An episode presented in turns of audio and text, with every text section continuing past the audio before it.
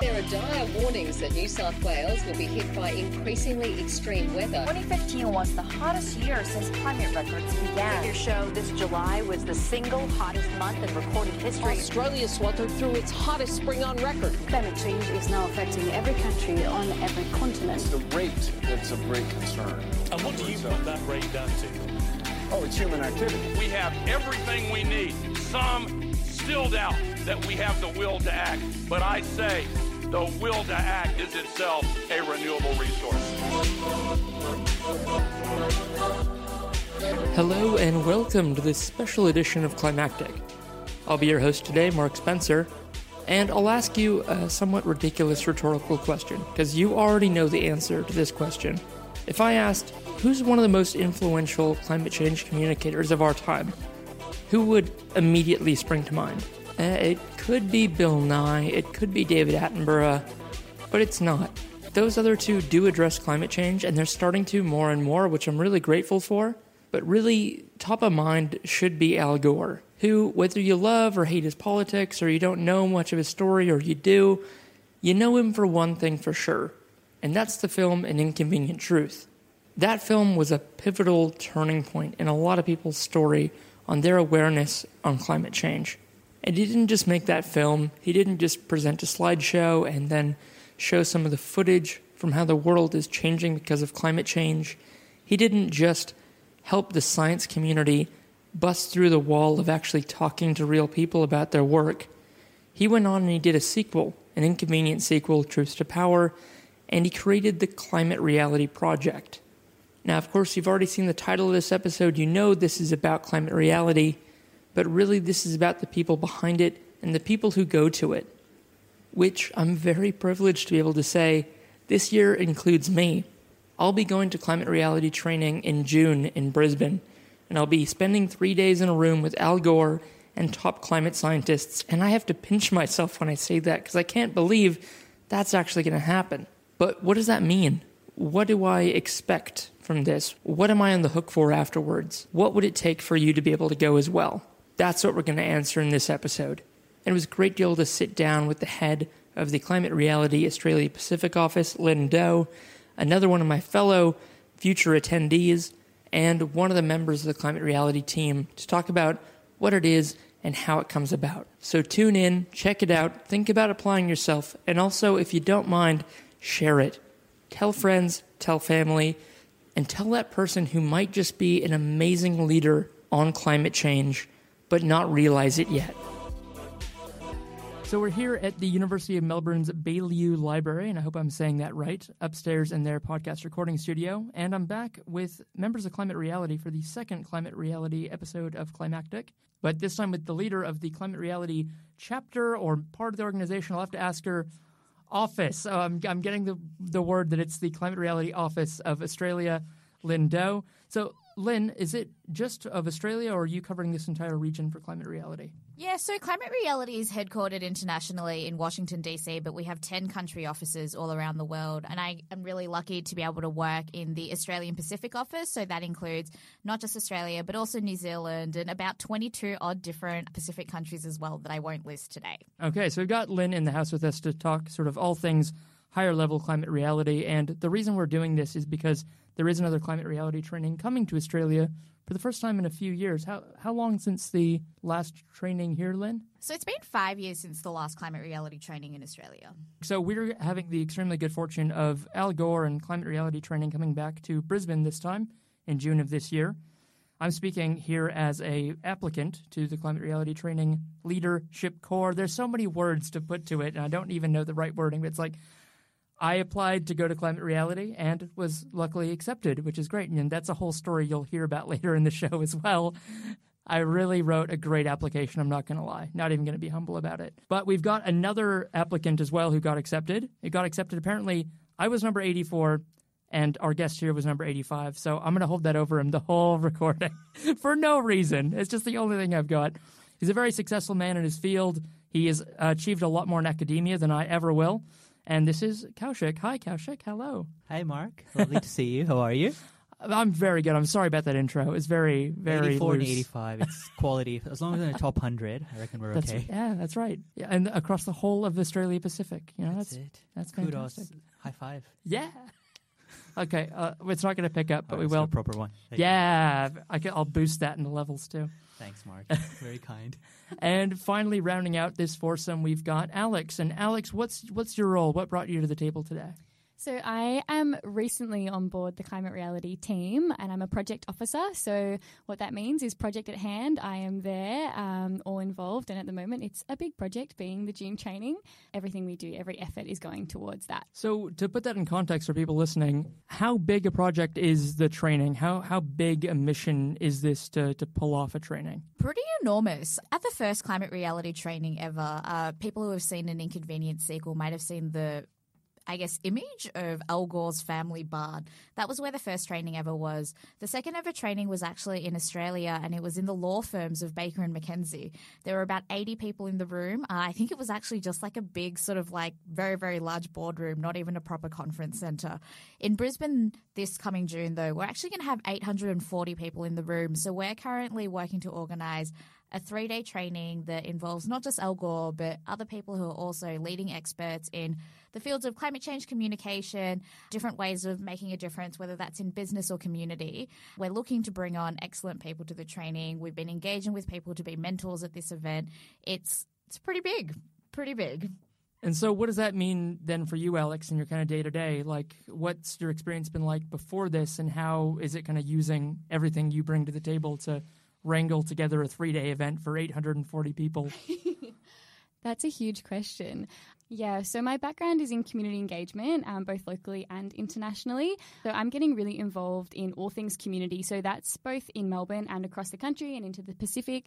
So um, leading up to this, I'm doing a lot of uh, recruitment for the training, spreading the word wide and far, but also post training, I'll be getting really involved with all of the new people who join this community, which is yourselves, taking community to a new level. So take, making sure that community doesn't just mean the people you're with face to face, and how can we make this movement global and be connected across the world through people who have trained with us, not just in this Brisbane training, but you know, we've got a training happening in Atlanta right now.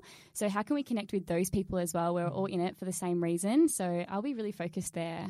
Just in case listeners like myself have kind of a maybe not an exactly correct view of what climate reality is, I kind of describe it to people as, oh, this is the group that came out of Al Gore doing an inconvenient truth, and this is basically a way to carry on the giving of the presentation that Al Gore gave in Inconvenient Truth, to kind of bring that approach to science communication and climate change awareness through getting people together in a group and then running through, through the facts. Now, that might have been where it started, but I understand that the group is, is quite a bit bigger than that now. And can you, Linh and Alex, just give us an idea of what climate reality is today? Climate reality is many things to different people, and depending on who you ask, there'll always be a different answer. And I think that's one of the really beautiful things about working at Climate Reality is just that diversity. And I think that diversity comes from not just where people have come from, but also what they're hoping to get out of the training and what they end up doing next as well. An Inconvenient Truth was released about 13, 14 years ago now. Uh, and I think 13 and 14 years ago, climate change certainly wasn't encouraging high school students to sort of get out onto the, to the streets and strike. Um, so the issue has really sort of evolved since, and I think the approach climate reality has taken also has as well. Uh, we did predominantly start as an organisation that was very much, I think, based on the premise of if people knew about this issue, they would take action. And I think a lot of that is still true. Peer to peer communication is really effective. People don't just trust the message they trust the messenger as well.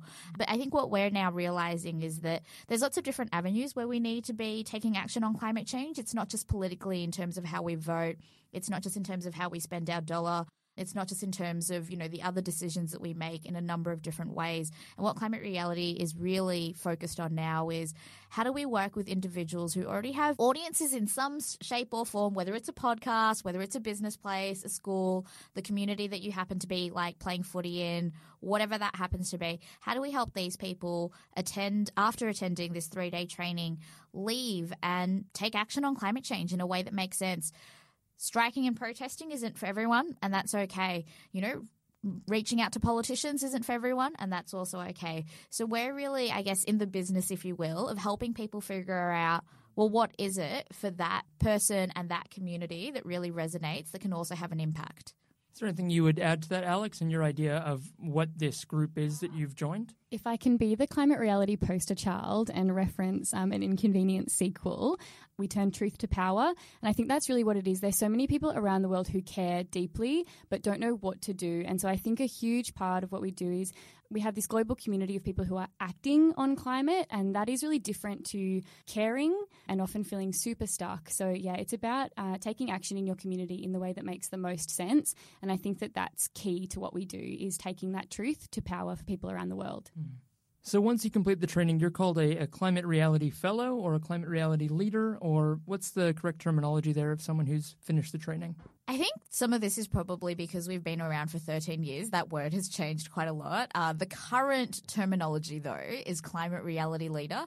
Colloquially in the office, I sometimes say curl, um, which one of our interns has adopted into curly whirly. Um, we don't. Yes, it's it's super Australian for us to be referring um, to people as that. I think one of the other things that's probably important to know is that historically we've trained about 800 people across the region and in this upcoming event in june we'll train another 800 people.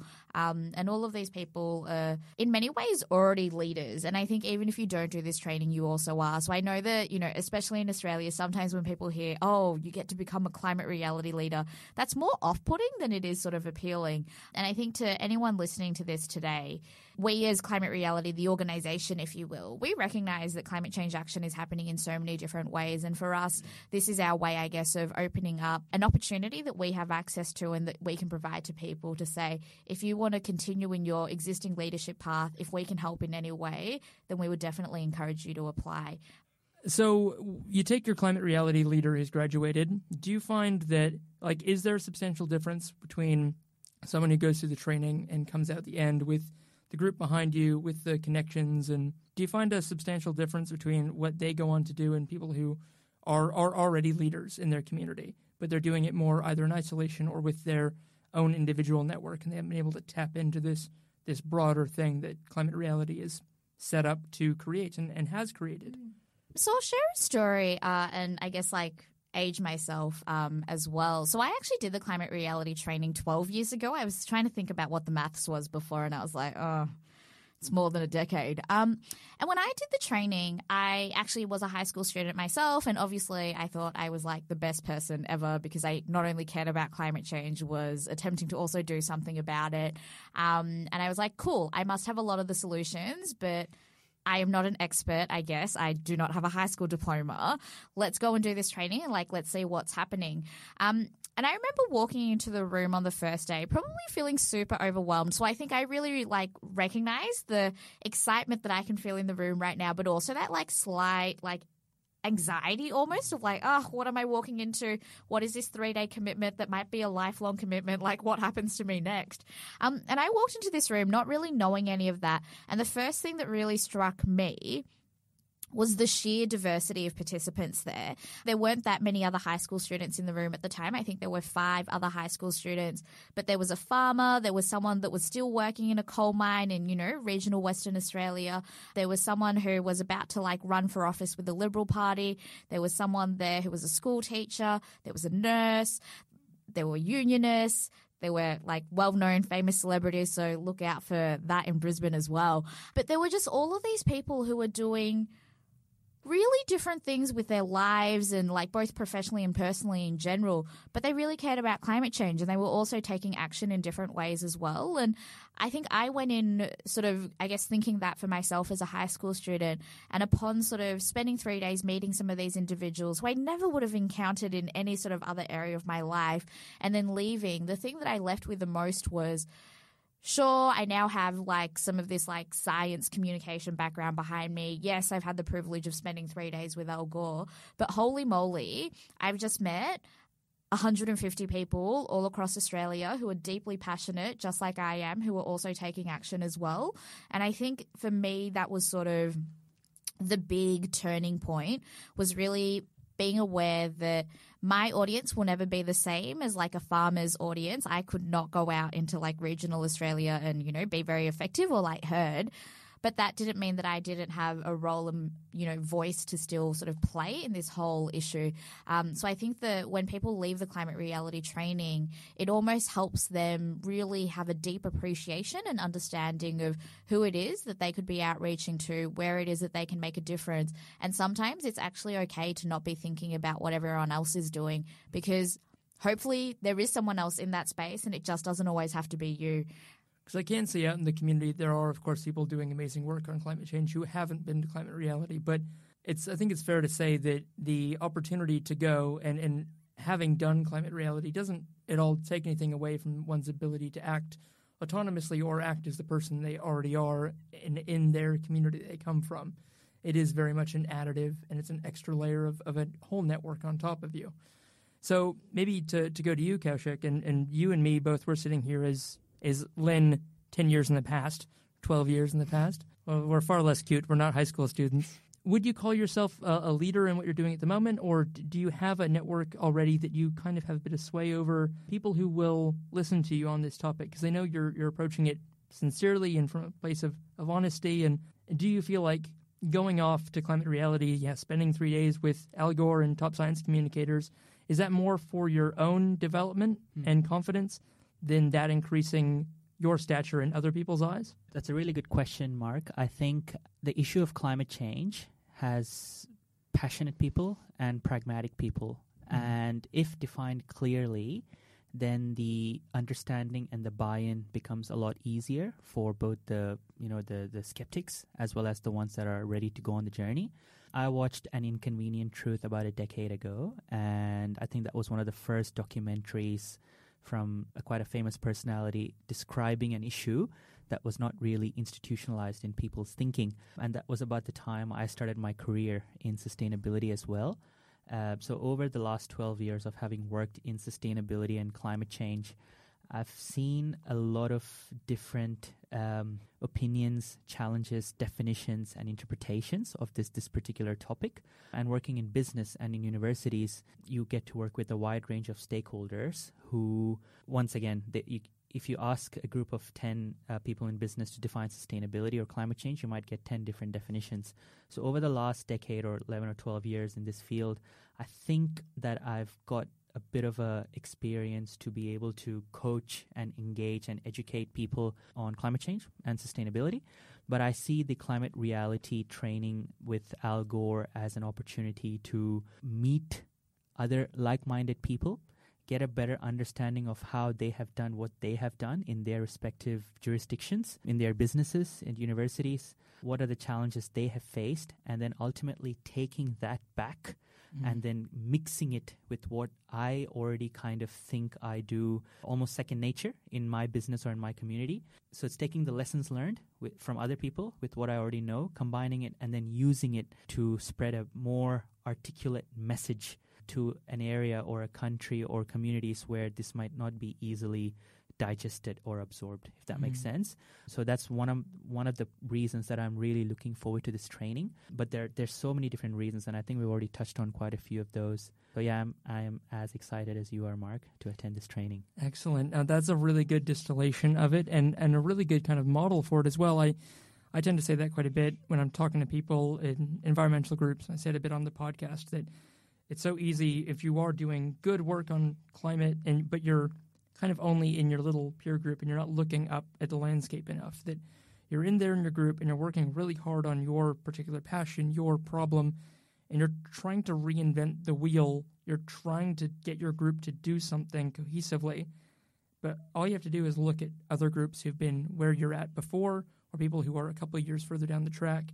And it can save you a lot of time and pain and effort we don't need to be all reinventing the wheel. We just need the wheel to go faster. That's that's the problem we have. We're not doing enough quick enough on climate change. You know, when you think about when it, sustainability and when I do sustainability presentations, we always try to define it as a generational thing, right? Sometimes people don't understand it because when you think about sustainability, you think of it as a, a stool with three legs. You think about the economic, the environmental, and the social pillars. The economic pillar is the one that stimulates many of the stakeholders that I interact with when I'm trying to take them on this journey. But the other two are equally, if not more important, for the sustainability of future generations.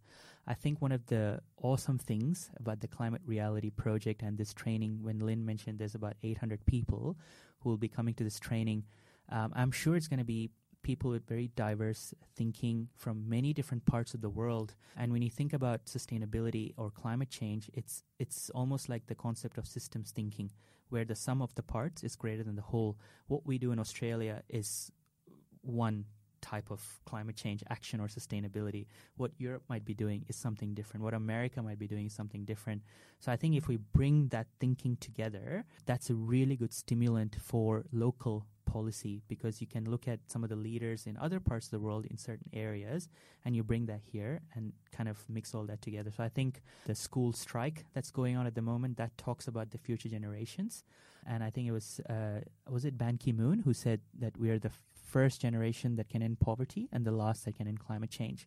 So this is a wake up call for us as well as the students and the children of people who are marching. It's a wake them giving a wake up call to our own policy setters, governments, businesses to take action. And I think, Linh, you mentioned that you had a farmer, you had a politician, you had celebrities, you had all sorts of different people. The issue of climate change relates to everything.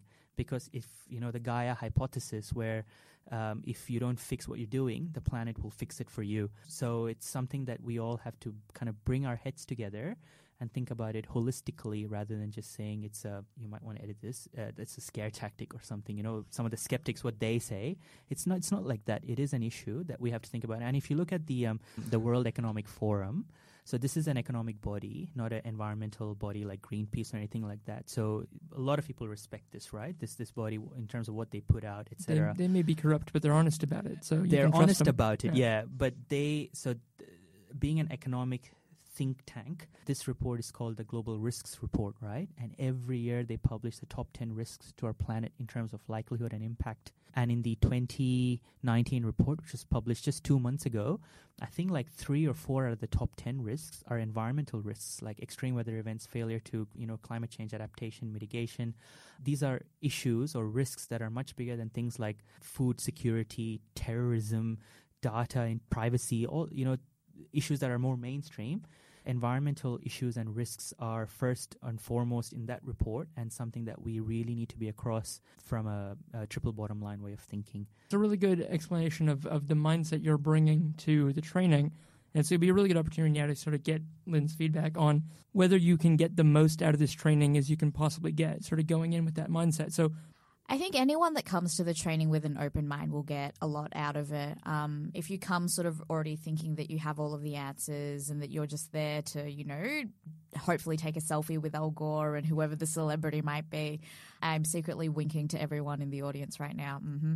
I think that when you come in with an open mind to sort of any learning experience, you walk away not only, I think, having enriched your own sort of thinking, but also being open to meeting people who you can learn from and maybe collaborate with, but also meeting people who you probably will still continue to fundamentally disagree with, but it will help you get a little bit better at understanding how different sort of operates. One of the workshops that we are actually organizing right now is really framed around what does it mean to be persuasive? So not just being able to communicate with audiences who you know already for whatever reason will resonate or want to listen to your message, but those people that the moment they hear what you're going to be talking about or they sort of read your bio or you know, see your Facebook post, they immediately turn off.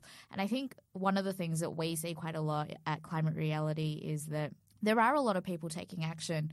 But for some reason, especially in Australia, we still have a really vocal community of people. And even if they are the minority, of not wanting to take further action on climate change. And I think it's important for us here to not just sort of shame those people or, you know, make it out to be an intelligence measure or anything like that, but really digging a bit deeper and understanding, well, why is that the case? So I think anyone that's coming to this training with an open mind and that willingness to engage will definitely get quite a lot out of it.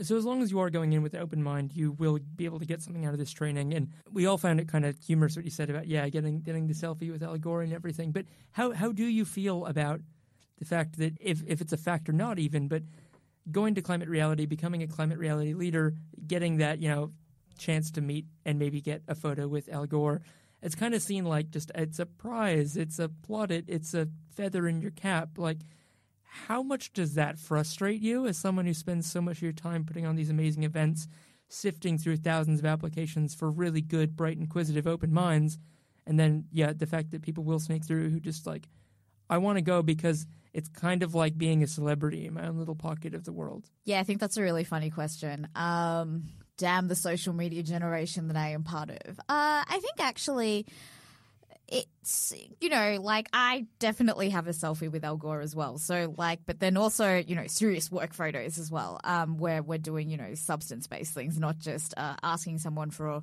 um, a photo. I think like two things on that. I once went to a conference that was actually a World Economic Forum conference, and one of the things that was um, sort of shared before, like the broader conference, was a remember you're here to have and start a conversation and leave, I guess, a lingering question when people have finished that interaction with you. So don't just use your five second opportunity to engage with whoever it might be to ask for a selfie. Actually, how can you ask them a question that will make them remember you? Um, and I think that's sort of a really useful way of thinking about the broader climate reality training opportunity as well is if you do have an opportunity to meet, whether it's Al Gore or whoever else, and you know, regardless of what you think about that person, that brand, that company, what would you want to be asking them? We don't always have that opportunity. So that's sort of the first thing. And then I think the second is that, again, like I'm obviously as someone that works at Climate Reality, very aware of all the critics that we have out there as well. Please continue to send us mail. Um, I happily will reply to you. It's quite humbling, I think, as well. So I have been working on climate change in various sort of forms uh, for about 10 years now. And I'd say, you know, at least six or seven of those were in a very, very full time capacity and not alongside my studies and whatnot. And I think, whilst all kudos to like all of the high school students who are out there, it is a really big question that I ask myself um, every now and then is like, how do you keep getting out of bed every morning because this isn't an easy issue to work on. And even though things might look like they're, you know, going in the positive and right way, that pendulum swings right back pretty quickly as well. And I think for me, when I went and did the climate reality training, and something I've heard from many other past participants is that it's humbling to see people taking action on climate change in environments where it might not necessarily be as supported. Um, so I mentioned before when I did the training, I met someone that worked in a coal mine in regional Western Australia. Him going back into his community was definitely going to be much harder than me going back into a high school community where even if like other students teased me, that's nothing on changing a whole industry and people who might be like sixth generation coal workers. And I think it's sort of the same when you think about the work that individuals like Al Gore and, you know, some of the other speakers that we end up having on stage or even the other people in the room, right? Is that these people have been there for decades on decades. And even if that selfie might feel very satisfying in that five second moment. For me, I sort of think about that as that opportunity to be, wow, these people, uh, they've been waking up day in, day out and doing this for 40, 50, odd years, and that's what's really impressive. And I think that being in a room with 800 other people or 200, like whatever the size of the training you may or may not attend one day, or you know any sort of climate event, is recognizing that the total, I guess, um, time and effort that people have put in there is just immense. And I think that's actually a really humbling experience more than anything else. And a lot of people have that experience. Great. So we've kind of been talking about the lead up to going to the training. But when we get to the actual training itself, we've agreed that, you know, going with an open mind is extremely important. But of course, if we get there with an open mind and all we are surrounded by people who agree with us or think the exact same as us, then it's kind of a waste. We kind of do need to rub up against different approaches, different personalities, different mindsets, and be challenged and be confronted a little bit. So, curious for, for you, Linh, and also for you, Alex, in, in choosing this constituent mix of 840 personalities you're going to chuck like rocks into a rock hopper and spin around really quickly over these three days. What is the kind of ideal mix you're looking for? Because I mean, you're talking to, to me and Kaushik are both coming from from Melbourne. Granted, we do have holdouts here, but this is a largely a quite progressive city. We are seeing good action on climate change. There can be a lot more done, but why me? And then other people like why them? Like, what is the mix you're trying to achieve? This is like the second round interview. Um, just so people know, the application process is quite simple. If you go on the website, so again, that was climatereality.com forward slash training. Shouldn't take you more than 15 minutes to apply. You won't have a second round interview, so no pressure. There won't be a podcast invitation, um, although Mark might hit you up at the actual training if you get selected. Just a forewarning there. Something that I caution a lot of people around all the time is actually how similar we all are. I actually think we're very, very different, not just because of how we look or where we work and whatnot, but people are so fundamentally different. And even within sort of the climate change space, if you will, there are people who think market solutions are the way to go because that's sort of the economic system that we already live in. And then there are people who fundamentally believe that climate change is the symptom and, you know, capitalism is actually the root cause of the issue. I obviously have my own personal opinion on that, but as an organization, we respect and acknowledge that these differences will always exist. And I've never been in a climate reality room where people agree on anything, uh, which is, you know, a great type of organization to work. Debate is lively. And I think for us, in identifying who these 840 people should be, in some ways we have like a very specific type of person we're looking for, if you will. Like just in our mind, you know, we're thinking about some sort of like archetype, if you will, but also recognizing that you don't have to pretend to be someone else to apply to this training. If you don't already consider yourself to be an industry expert or someone that's able to speak to farmers or who you think of as might being the skeptics of um, whatever that community might be because we hear about it on the news, that's okay. We pick people because we think they already, and so there's a lot of, you know, hypothesizing here. So make your application a good one. Spell it out for us. There'll be less room for human error on our end then. We're looking for people who already have some sense of predefined audience, whether that is their workplace, whether that's the place where they go walking every morning to pick up their local, you know, like coffee from a local cafe, a sporting club that they're part of, we don't really mind where people, I guess, identify as being their audiences, just more so that they do have some sense of who they might actually end up talking to afterwards. And we find that the most quote unquote successful climate reality leaders, if you will, after the training tend to be the ones who aren't doing the training to open up new doors, although obviously some doors do tend to open.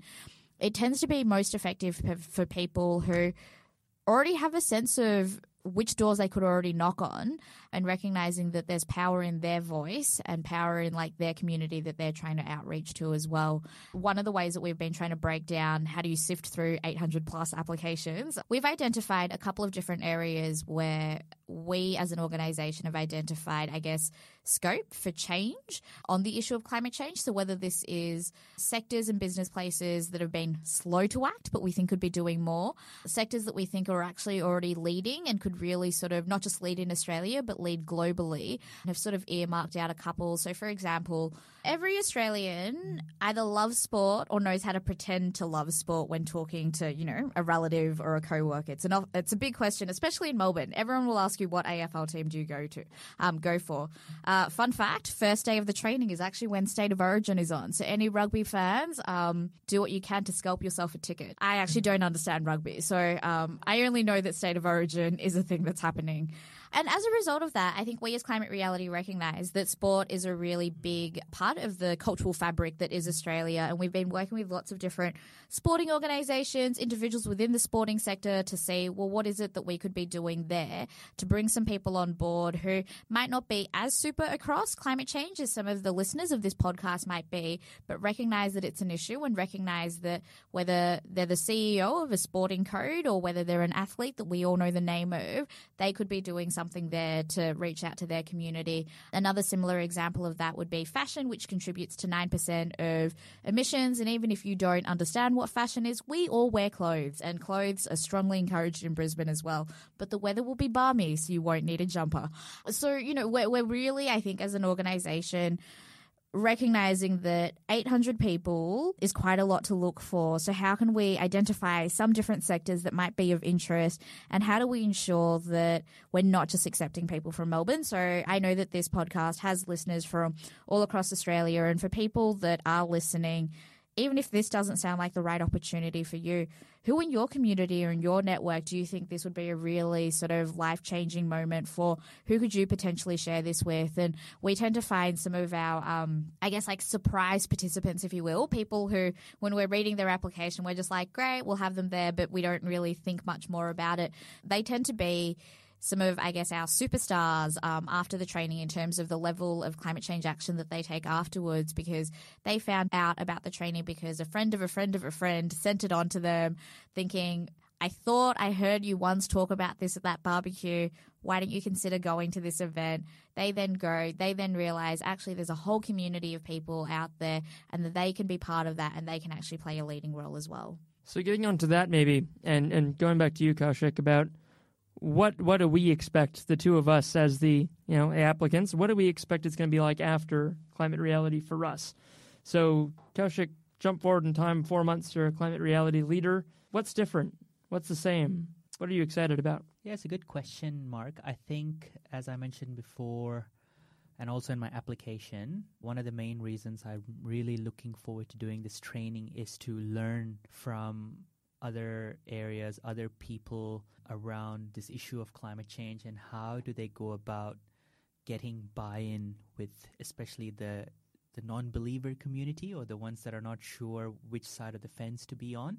Because i always find that fascinating. You know Linh you mentioned earlier about waking up in the morning uh, happy or or maybe not so happy some days but uh, for me every morning when i get out of bed i am happy and the reason I'm happy is I'm looking forward to that challenge. You know, with with within the business community, within the um, you know it might be the government, whoever it might be, and the, there are always non-believers, and I enjoy trying to find ways, mechanisms to show clarity around this message and, and what it means. So four months or a few months or even a month after the training, I would be looking to take those learnings, targeting stakeholder groups. It might be uh, remote communities. It might be schools. It might be might be universities. It might be businesses. It might be environmental groups. It might be you know wherever I have access, whichever communities I'm able to tap into because I travel a lot through work. I really want to try and find a way to take the the learnings and the training from the climate reality three days in Brisbane and spread that message, you know, in, in a form that's presentable, pleasant, and stirs a little bit of debate. But ultimately, we can all kind of be on the same page. So, Linh, tell tell him why he's he's totally right, or or he doesn't know what he's in for.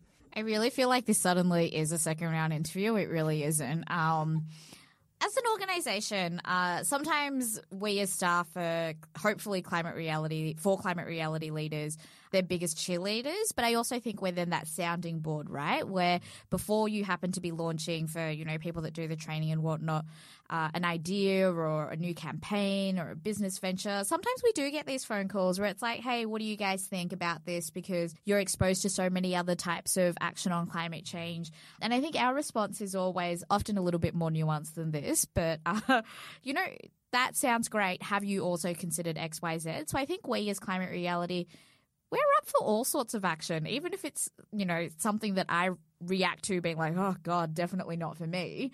I think, cool, that that's for them. And thank God I don't have to be doing that. How could we make the effort that they're already going to be putting into something much better? Who could we be connecting them with? Not just from within the climate reality sort of network, but outside of that as well. So I think we really like to think of ourselves as a platform rather than as a gatekeeper. If people want to do whatever. They don't have to come to us looking for, you know, approval or endorsement or anything like that. We're just here to sort of be your friendly sounding board for all climate related type ideas for action afterwards. Uh, so, Mark, tell us what you'll do after the training. Well, I feel especially good about what I, I originally had an idea in mind after Kaushik said his his plan, which is great. I had I knew what I was going to say, but then you said you know you guys are there to support the climate reality leaders and be a sounding board, and that's exactly what I need because I'm out, you know, doing this climactic podcast. I've got crazy ideas all the time, and I to have a sounding board, to have people to bounce ideas off, and also to help me make connections into the right places. That's hugely powerful. So it's very similar, actually, the mission statement between climate reality and, funnily enough, me, who's been doing this just under a year now, very much in the in the wake and in the shadow of climate reality, is that everything we've been talking about, how climate reality really does act as this cross pollinator, getting everyone in in one room and realizing that yeah, even if you agree on nothing else except that there's a climate crisis, that's still enough to work with someone. So what I'm trying to do with Climactic is definitely just a, a public experiment in how the climate community communicates better and how it talks to not only you know, how an environmental group talks to its volunteers, but how the environmental group knows what other environmental groups are doing why they're not out there on their own in the dark trying to invent stuff from scratch without a clue that the group next to them, one suburb over, has been there, done that, and can give them the cheat sheet. So that that's what I'll be doing. I'll be doing what I was doing before, but hopefully a lot more effectively.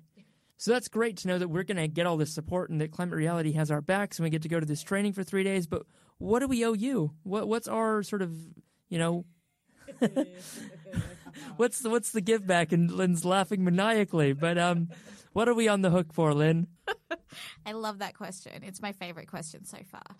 So, for anybody out there that's interested in doing the training, the three days itself is actually free, which I know comes a, a surprise for many people. But this is three days of some of the world's leading experts sharing information about climate change, the different pathways that you could be taking action, and some of the skills that you might need, and obviously the opportunity to meet so many other people as well. We do just obviously ask participants to fund their own way to Brisbane and their accommodation as well. There are a couple of different scholarship opportunities out there for different communities as well, so it's definitely worth applying and then checking in later to see what your options might be. As part of the training, we expect individuals to go back into their communities and take climate action. And what does that really look like? What does that really mean? There are so many different ways of calculating that.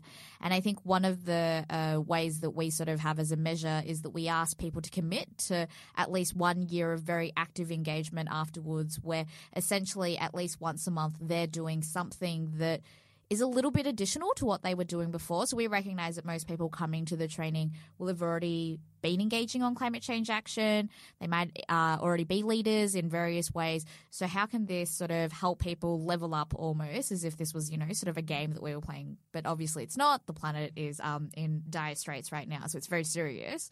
Uh, so we asked people to engage for at least a year. Uh, but if listeners wanted to tune into the episode that was recorded last year, one of the individuals that was on that uh, episode, Marcus, he did the training in 2006 and is still one of our most actively engaged participants. And from our 2006 training and cohort, over 50% of those individuals are still engaged with us, climate reality, in some capacity with their climate change efforts. And that's not to say that the other 50% still aren't active. It might just mean that we have, we as an organization have done a really bad job of keeping tabs. Um, so I think that we sort of see the training as a launching pad for whatever it is that people are hoping to do with the rest of their lives without making it sound super daunting when it comes to climate change. And for as long as climate reality can be useful in that, we'd be really happy to be sort of, I guess, partners in crime, if you will, on that journey. And if for whatever reason we might not be the most effective organization three years on from the training, but you've, you whoever that sort of participant is, um, finds another organization that's sort of better suited to what they're doing at the time, great. So, in a lot of ways, it's like after this three days of training, you're graduating from a college and you're now an alumni and part of an alumni network for the rest of your life. And that can be as active or not as you choose. Yeah, I think that is one way of thinking about it. Um, one of the phone calls that I got earlier this year was really funny, actually. So it was someone who had done the 2006 training.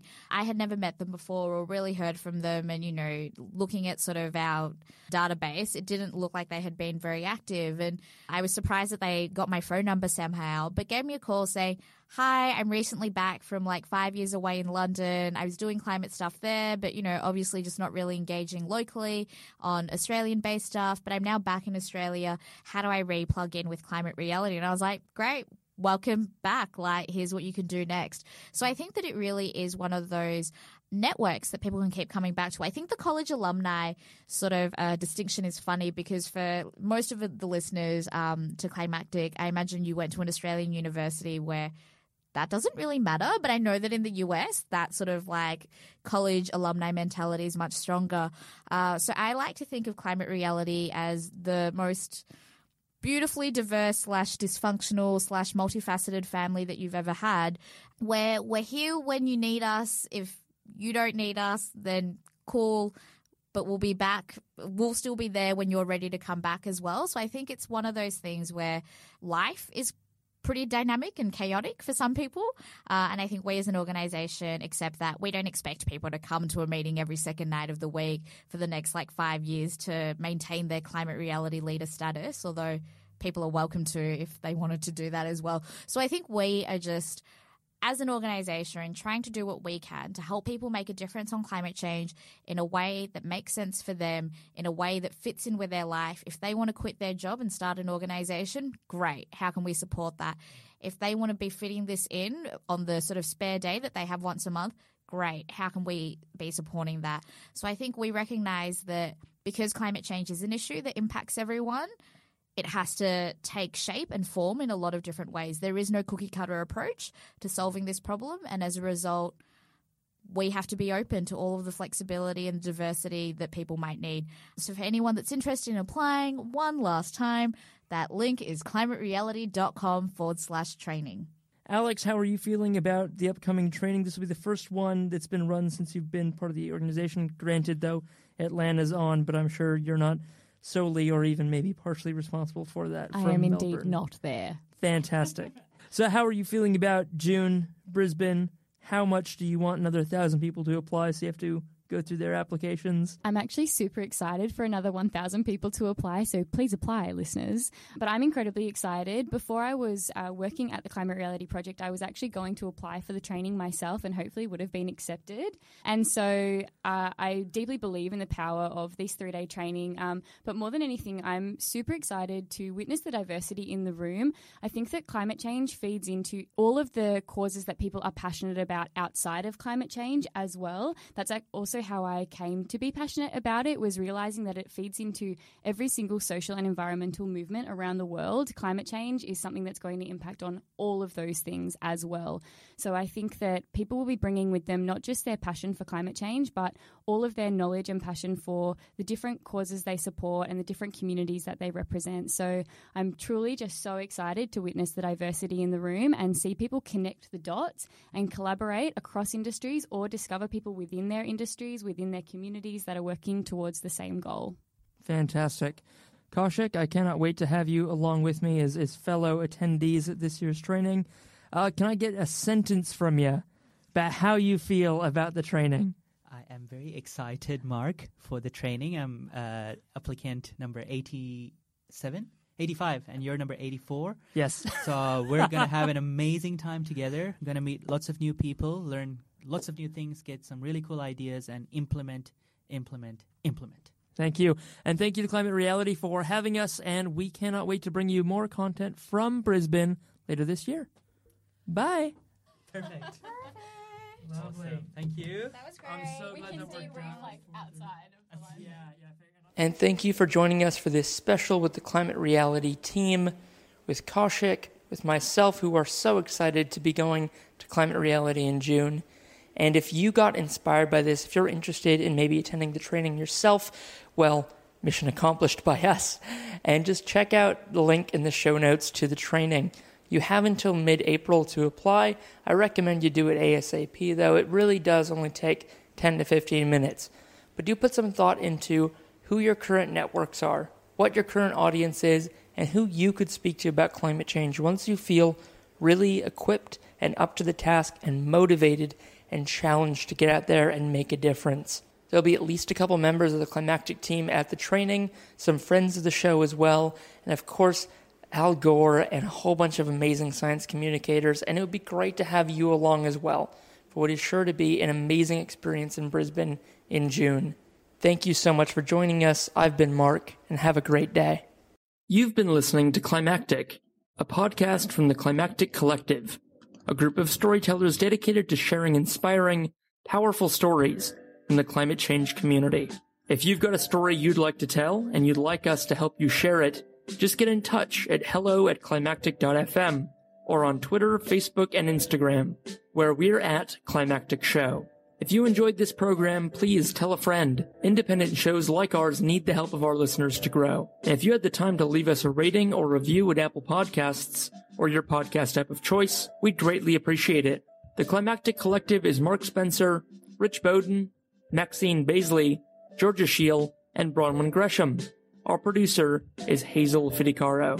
Thanks for listening, have a great day, and we'll be back with another story next week.